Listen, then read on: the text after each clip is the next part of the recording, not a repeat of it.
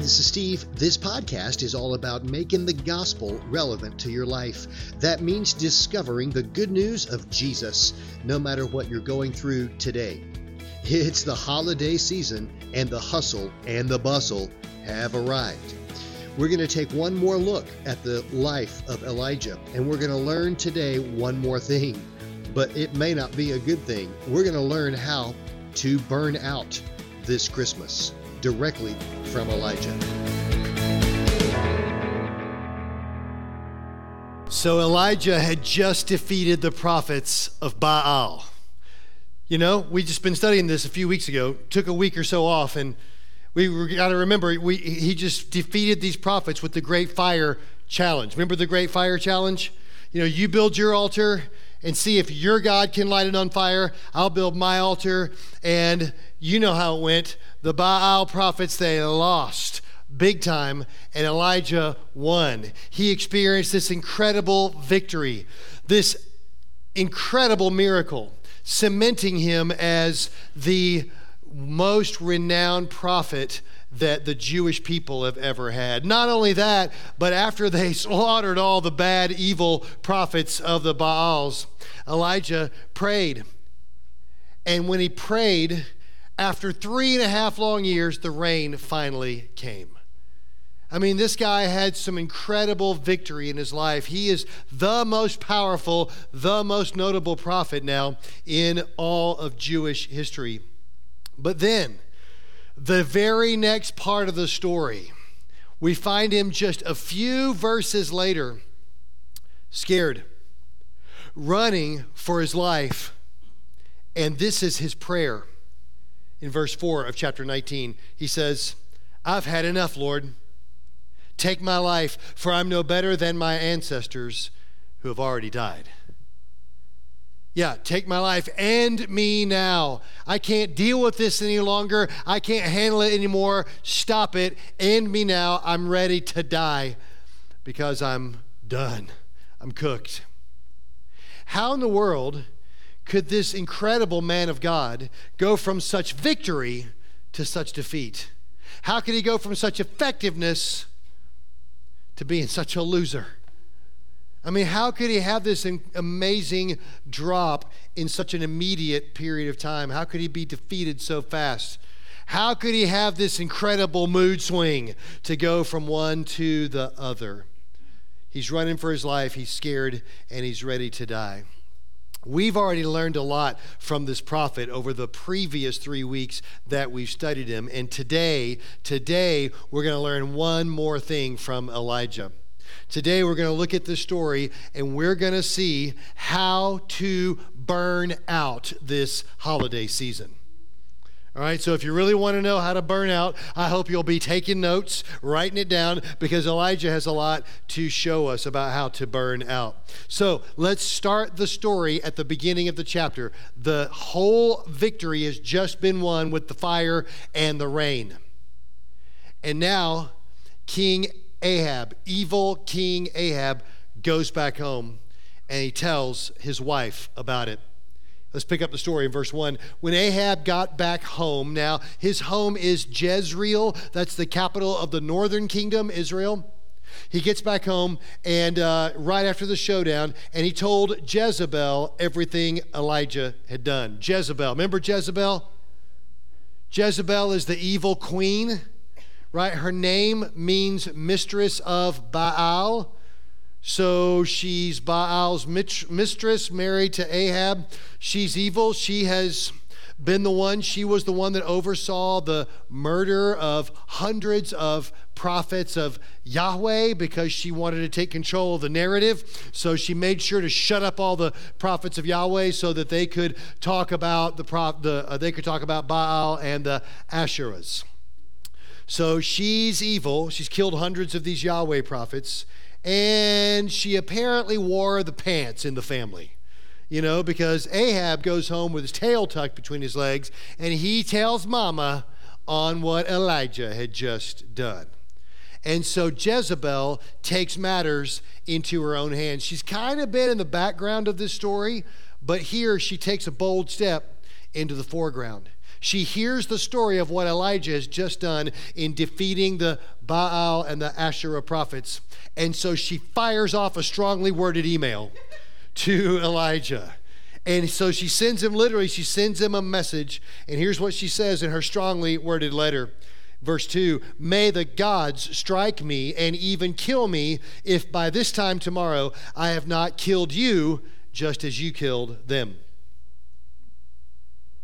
Even though her God, the one that she serves, has just been proven by Elijah to have no power whatsoever, even though they've just been shown to have nothing on their side, she fires off this letter, and Elijah reverses roles and he goes running, running scared. He's hiding out, worried about her. He's been on top, and now all of a sudden comes the crash. He's been on the top of his game, everything has been going good, but suddenly something snaps and he goes down. He burns out hard. You may know what it's like. I mean, some of you teenagers may or may not know what that's like yet, but you'll know what it's like when you're running hard, you're working hard, you're, you're pushing and you're pushing and you're trying to get to your next deadline, trying to get to your next goal, trying to get to the next whatever and all of a sudden you come crashing down hard. You got this, you're on top of it all, you, you're juggling all the stuff, but all of a sudden one day the juggle just becomes too much. All of a sudden one day, and usually it's something small, it's that straw that breaks the camel's back, and you go crashing down hard, and it hurts. The crash comes and you hole up, you isolate, you push everybody away, and your family suffers. You suffer and everything seems to fall apart around you. The first thing we can learn from Elijah about how to burn out, hope you write this down in your notes. First blank is wear yourself out. Wear yourself out. Keep pushing and keep going with no break. Keep running hard and not stopping. So Elijah wore himself. Can you relate to that? You know, I think about my good friend in the back of the room, Joyce Chadwick who is right back there. She's computer jockeying right now for the third service. She's in charge of all the. Yeah, you can you can applaud for her. She's yeah. She uh, got here before I did this morning. I got here at seven. She was already here, all set up and ready to go. Already had uploaded all my notes and everything, and uh, had everything all ready to go. And uh, like she will typically do, she's on for all three services today. And Sundays can be long days before one o'clock. You know, I mean, I, I'm tired at the end of a Sunday. I'm just glad to get out of here. You know, sometimes I get here at seven, sometimes I'm the last one to leave, and it just feels like a long, long day, and I'm exhausted. So I know Joyce would normally be looking forward to the end of the last of three services, this one. But that's not all for Joyce today. Because as soon as this service is over, next thing is that Joyce is in charge of this afternoon's elf camp. It's the time that there's the training and the choreography for all the elves getting ready for breakfast with Santa. So she's got to bring the dance moves, she's got to bring the choreography, she's got to bring the energy and the enthusiasm, she's got to bring the party after all of the long morning is over and she's going to be exhausted. By the time she finally goes home today, sun's going to be going down. It's going to be late in the day. It'll be dark real soon. And if I'm in her shoes, I'm going to go home and crash, you know, and not wake up again until Thursday, right? But that's not all, because tonight Joyce is in charge of her life group Christmas party at her house. So there's that also on top of everything else today. Come on, let's have a round of applause for Joyce. Good grief. You know what it's like. You're just juggling everything and wearing. Joyce, I'm just tired looking at you back there. You're juggling everything and you're wearing yourself out. First step to burnout, Joyce Chadwick, is wearing yourself out. That's exactly what Elijah had done but let's look what happens next. He's afraid, verse 3, he's afraid and he's fleeing for his life. And so he went to Beersheba, a town in Judah, and he left his servant there, and he went on into the wilderness, traveling all day.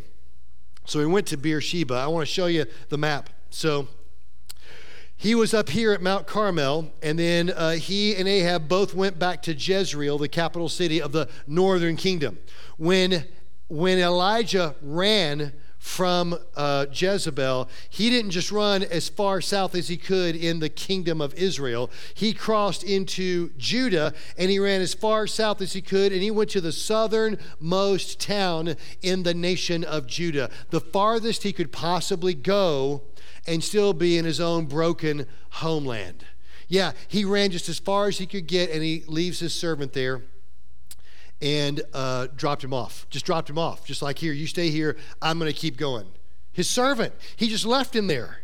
This is the one guy that had his back, the one guy that was with him through all of the stuff in Zarephath the one guy that was with him and saw the, the fire challenge happen. He's the one guy that was there when Elijah was praying, God send the rain, God send the rain. And he kept telling the servant, go out and check, go out and check. Remember, it's that guy, the guy that's one guy that's got his back. He leaves him off in Beersheba and he continues on his own. The second thing to do if you want to burn out this holiday season is shut people out. Keep them at arm's length. I got this. I don't need your help. I got, I'm large and in charge. Okay, I'm in control here. I don't need any support from you. And keep people out. So, what Elijah did.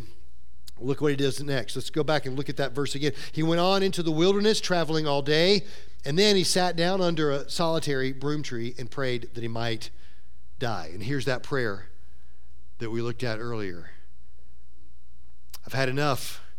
Take my life, Lord. I'm no better than my ancestors who have already died.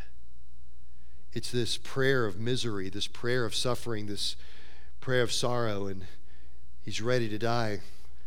Look at his prayer. Look, he's praying. Look how awful everything is, God. I'm done. I can't handle it anymore. My life is over. Just take me now. He's praying about how terrible everything in his life is. Next thing we can learn from Elijah, if you want to burn out this holiday season, is this focus on the negative. Focus on the negative. Let your whole picture be how bad everything is and exclude everything else. So he's praying out there in the wilderness and he falls asleep praying to die. And it's at that time that God sends Elijah a messenger. What's the English word uh, from the Greek word for messenger? Angel. He sends him an angel. And here's what happens in verse 5 it says, As he was sleeping, an angel touched him and told him, Get up and eat. And Elijah looked around, and there beside his head was some bread baked on hot stones and a jar of water. So he ate and drank and laid down again. So, first thing I want to notice is what the angel didn't do the angel didn't preach one of those good old fashioned condemnation sermons.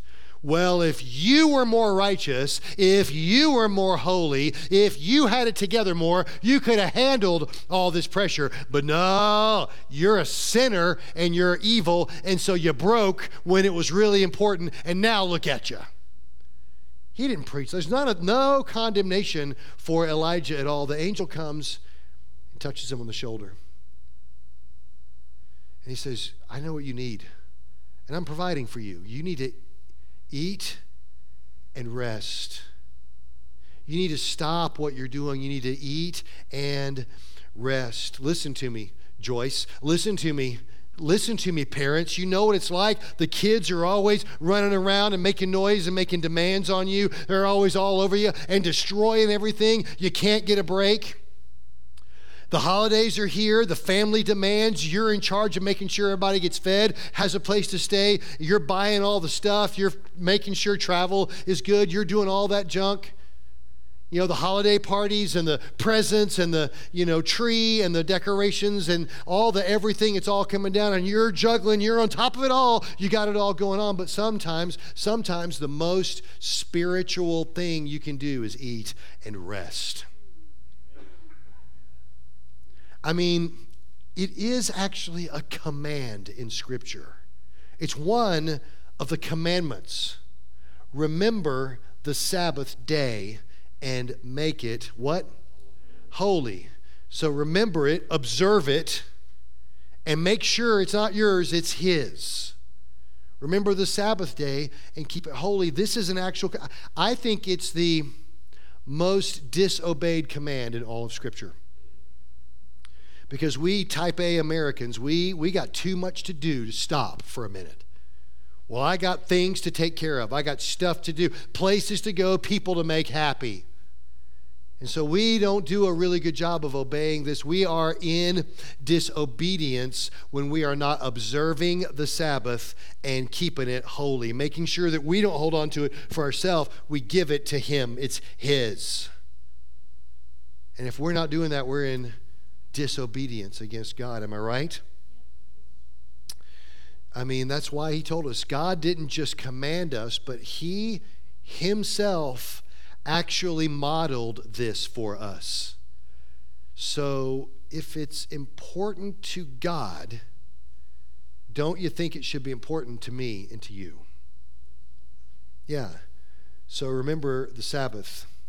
Because God's, why does God give us this? He's given us the Sabbath because He's got something for you to do. You have a great work that He's created you for.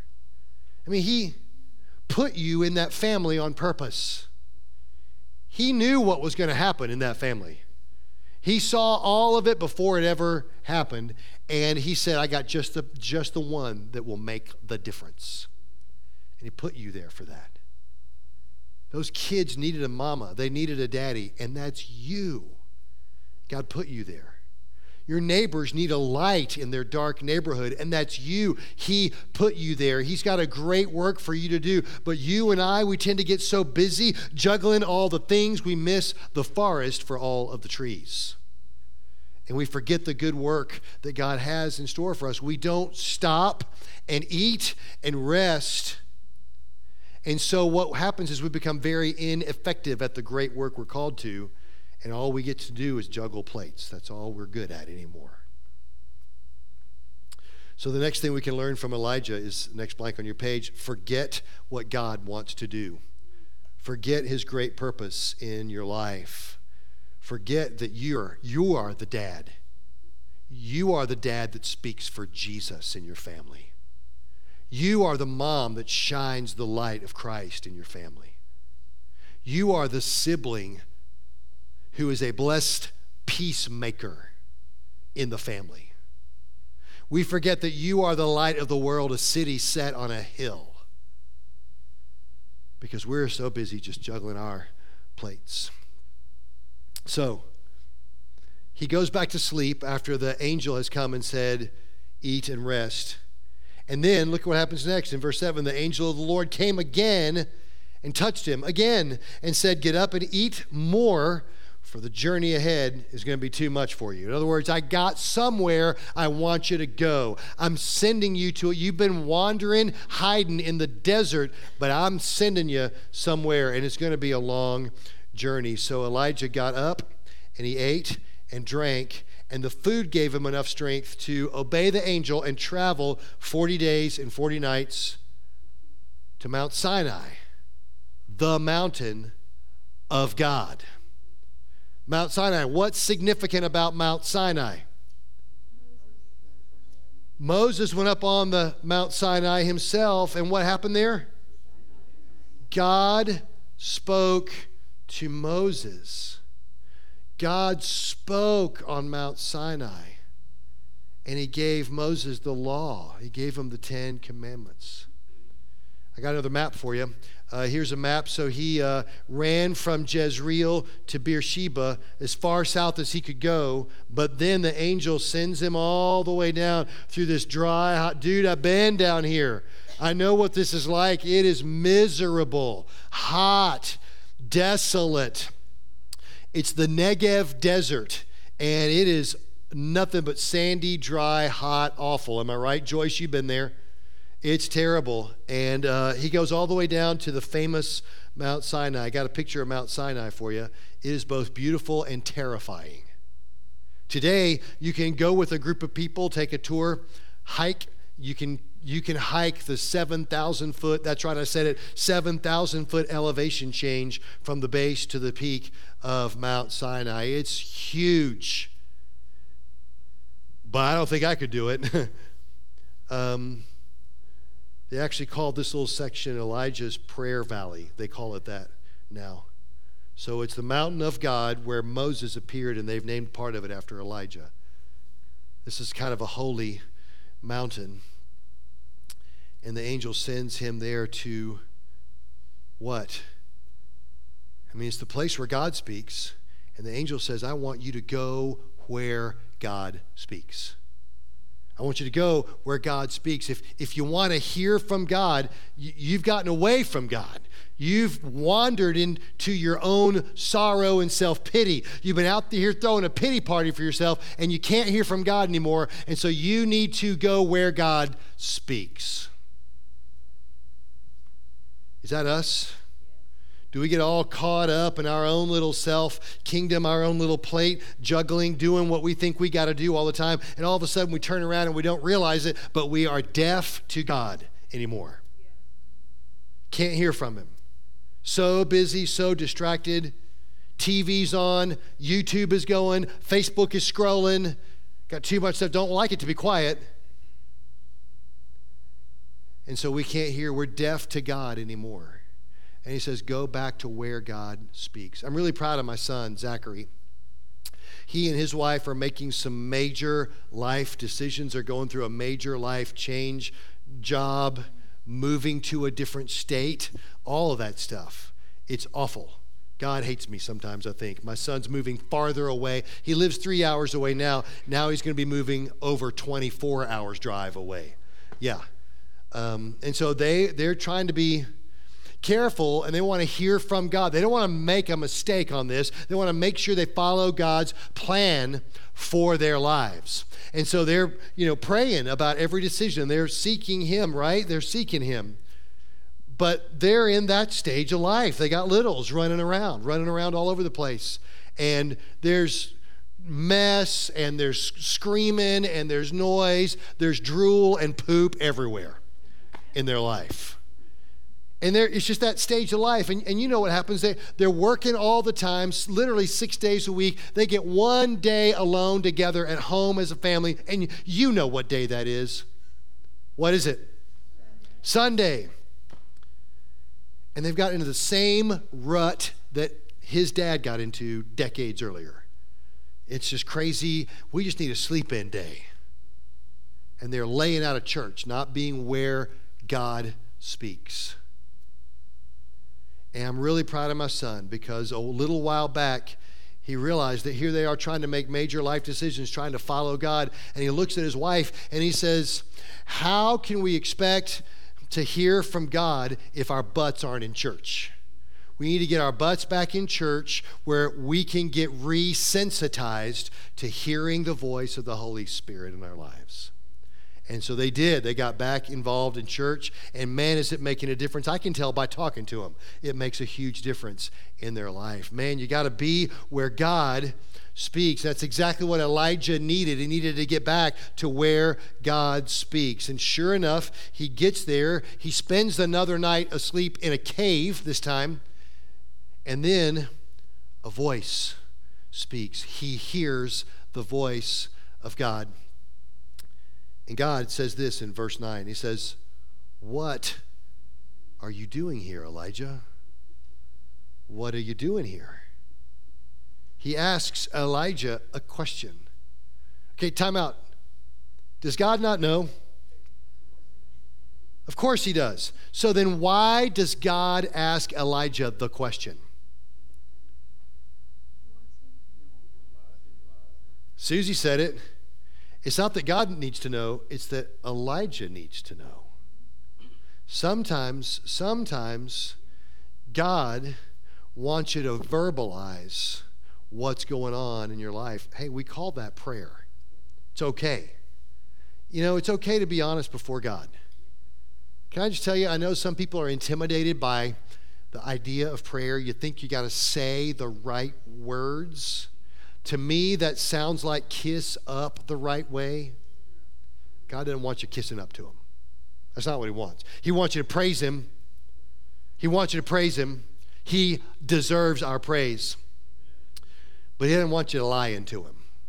He's not interested in that at all. I just want to encourage you.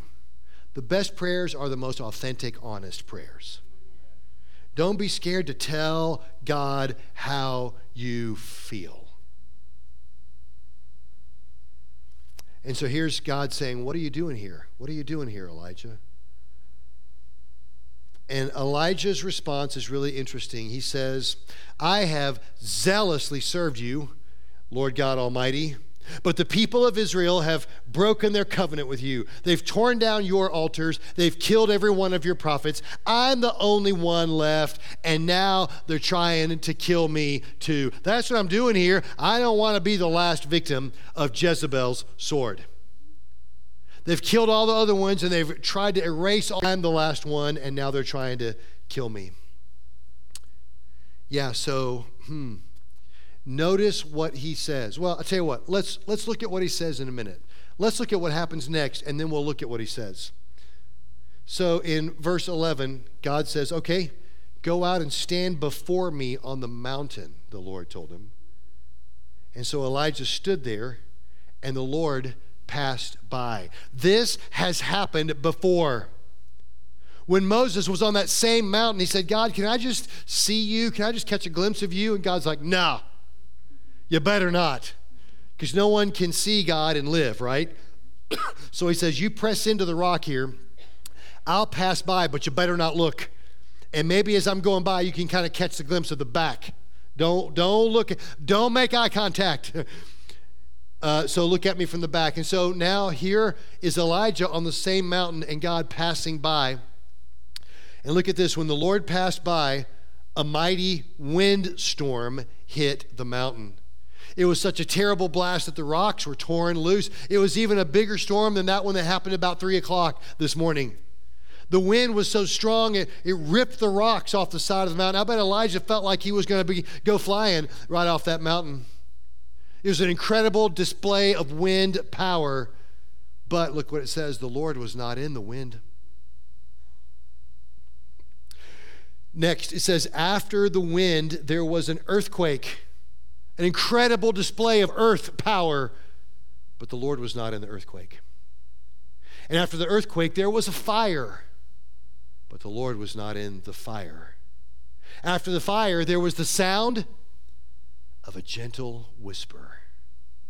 Another translation says, a still small voice. There's a few King James people in this crowd, okay? A gentle whisper, a still small voice. And when Elijah heard it, he wrapped his face in his cloak and he went out and stood at the entrance of the cave. Listen, I know that sometimes your life feels like you're in a whirlwind, a windstorm. Sometimes it feels like everything is shaking apart in your life. Sometimes you can feel the flames on your face and you think you're about to get burned because things are so crazy. You're worried about your life and you don't know what to do, and you just need to hear that still small voice. I know we like to I know we like to pray, we like to ask God, we like to read books, we go to conferences and listen to sermons about God showing up and letting the fire fall and shaking the foundations. And God does that sometimes. He does. Elijah had seen it happen just a few verses earlier at that altar. Sometimes God works that way. But most of the time, God speaks in a quiet gentle whisper. You see, I believe that God never feels the need to shout because He's God. And He speaks in that, I like the term, still small voice. He's not urgent, He's not panicked, He's still. And He calls us to be still and know that he is God. So he speaks to Elijah in this still small voice. He speaks again after all of that commotion. He speaks in a still small voice. And here's what he says to him He asks the same question What are you doing here, Elijah? This is my mountain. What are you doing here? And not only does God ask the same question, but Elijah gives the exact same answer. Again, he replies, I've zealously served the Lord. Didn't we go over this? I've zealously served the Lord Almighty, but the people of Israel have broken their covenant with you, torn down your altars, and killed every one of your prophets. I said it before, I'll say it again. I'm the only one left, and now they're trying to kill me too. Listen, listen, listen. Elijah wasn't wrong. He had all the facts down. He was reciting the fact. All the facts he says are true. And things, according to those facts, look very, very bleak for Elijah. But isn't it interesting how we all have our own selective truth? We all choose what facts to believe in and what fact to ignore. See, we think this is a new thing. We think it's a CNN versus Fox News thing. We think it's a liberal versus conservative thing. You know, we we we think it's, you know, modern. But here he is looking at certain facts and basing his decision, his emotion, his life at the moment on these certain facts. But let's think about all the other facts that he was leaving out as he was talking to God. Here's the same list I put up a couple of weeks ago of the things. I mean, this guy spoke a drought into existence because God told him to. And he went, he went to King Ahab and said, You're worshiping the Baal, the rain god. Let me show you who's in charge of the rain. My God is going to dry up the rain. No more rain. He spoke that truth, and a drought happened. And then God took him down to that Kerith brook where God did that work in his heart, discipling him, developing him. And every single day he had plenty of food to eat out in the wilderness because of God's own DoorDash service. The birds brought him red meat and bread every day. What the life! I mean, good grief. You're by the water, hanging out in the desert all alone and birds are bringing you food, good food every day. That sounds pretty good to me. And then when the brook dries up, God moves him to Zarephath, where he does miracle after miracle, including raising a child from the dead, the first one in recorded biblical history. And then he spoke the word to his nation again. He called out evil Ahab and their pagan worship, and he said, Okay, it's time for the showdown. You either turn or God's going to turn you and they wouldn't turn. So he said, okay, let's call out all the prophets. And he faced down 850 of the evil prophets alone, and he won the victory. And then, after getting rid of all them, this guy prayed, and when he prayed, the rain all of a sudden came again. So here's God fact after God fact after God fact, and he's chosen to base his reality on his own selective truth. And so now he's running and he's hiding. He's threatened by an evil queen who has no real power against the one who has done all this through him. And he's chosen to believe the own thing. He's reversed roles and he's running scared, panicking, and ready to die. And it's when he gets to Sinai, that's when God says, What are you doing? Here. Here's the way I'd say it if I was God What are you doing here? What are you doing? You're a mighty, powerful man of God. You are now the most powerful prophet that Israel has ever known, will ever know. You've seen amazing victories time and time and time again. You alone faced down 850 prophets and you defeated them all. What are you doing here? What are you thinking, Elijah? Running out here in the desert and hiding from a queen who you proved has no real power. What are you doing here? Listen, when you wear yourself out, shut people out, focus on the negative, and forget what God is doing, you crash hard and you burn out. Elijah did just that, and he found himself in the desert alone with God. Listen to me. Listen to me. Are you learning from Elijah? Because I'm here to tell you today that you may be like Elijah and you've gotten all caught up in that self talk. Everything seems to have gone sideways for a minute, and you've withdrawn, you've stepped back, and you've gotten in your own internal conversation, and you've established your selected truth, and you're basing your reality on that, and now you think everything's going to hell in your life. And I'm here to say listen, things are not as bad as you've convinced yourself that they are. You hear me? There is hope in your life, despite what you've told yourself for the past weeks, for the past months, maybe the past years. Listen, you have the power to overcome. You hear me? Because as a Christian, by definition, you are an overcomer. God's not given you a spirit of timidity, of weakness. He's given you a spirit of power. Hello? And you are an overcomer. So look at your marriage. Listen, I know it may not feel like it this morning, but your spouse is a treasure to you from God. He's blessed you immensely with that person. And it gets easy to forget what a wonderful blessing that person is. And your marriage does not have to end. You hear me? Your marriage does not have to end. You can overcome this.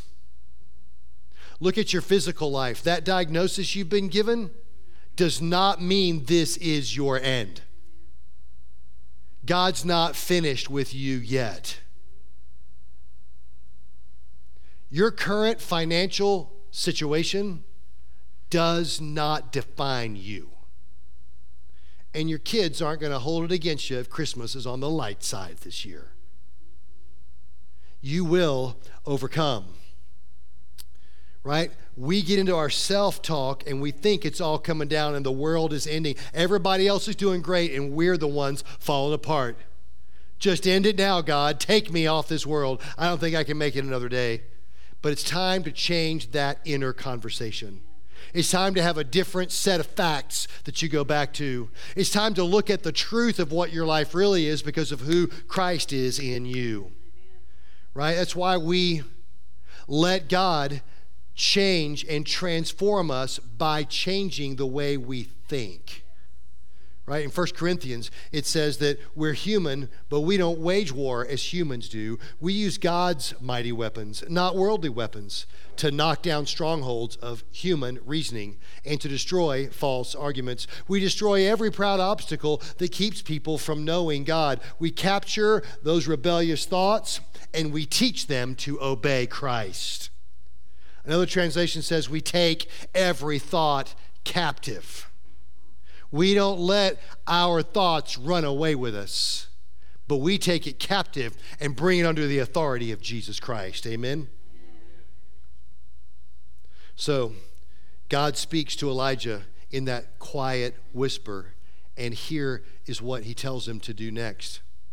In verse 15, the Lord says, Elijah, go back the way you came, go back. You've come all the way south, all the way down here. Now go back. Go back where you came from and travel to the wilderness of Damascus. And when you arrive there, anoint Hazael to be the king of Aram, and then anoint Jehu, grandson of Nimshi, to be the king of Israel, and anoint Elisha, the son of Shaphat, from the town of Elijah, to replace you as my prophet. In other words, I, what are you doing here, Elijah? I'm not done with you yet. Remember, I have a great purpose for your life. And I've called you, I've lovingly designed you to be a prophet to my people. Now go back and do what prophets do. What are you doing here, parent? Go back and do what parents do. What are you doing here, spouse? Go back and do what spouses do. What are you doing here, hard worker? Go back and do what workers do. Now, on the surface, this may seem a little bit harsh. Oh, you came all the way down here to hear from me? Go back. You're tired, you're burned out, get back to work. That's what it sounds like. But I'm here to tell you when God speaks, with his quiet whisper. It's actually so much better than the fire. Because when God speaks with that quiet whisper, he speaks purpose into your life. He speaks peace into your life. He empowers you with faith and confidence in Him. He fills you with His Holy Spirit, right? And He equips you to do the great work that He's called you to do.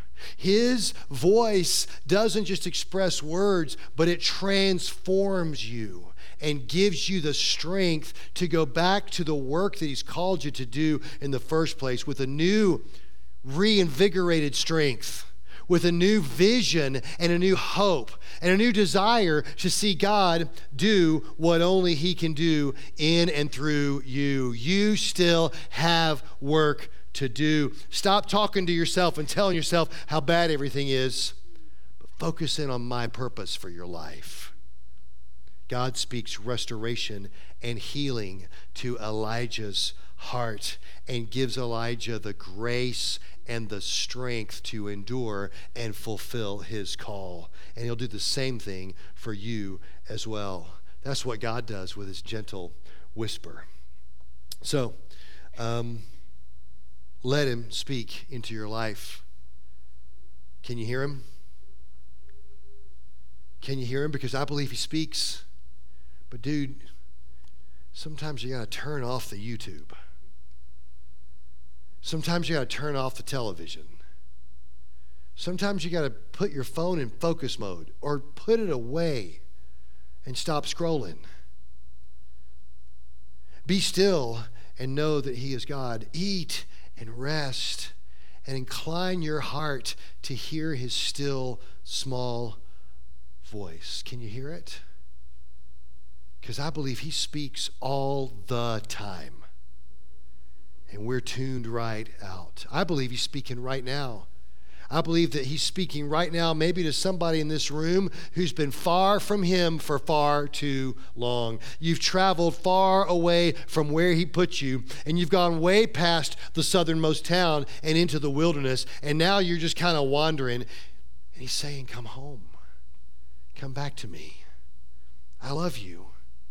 Yeah, you're broken yeah, there's facts that you can connect some dots and we can prove that you're a sinner and that you're a traitor against me, and we can prove with the facts that you deserve punishment.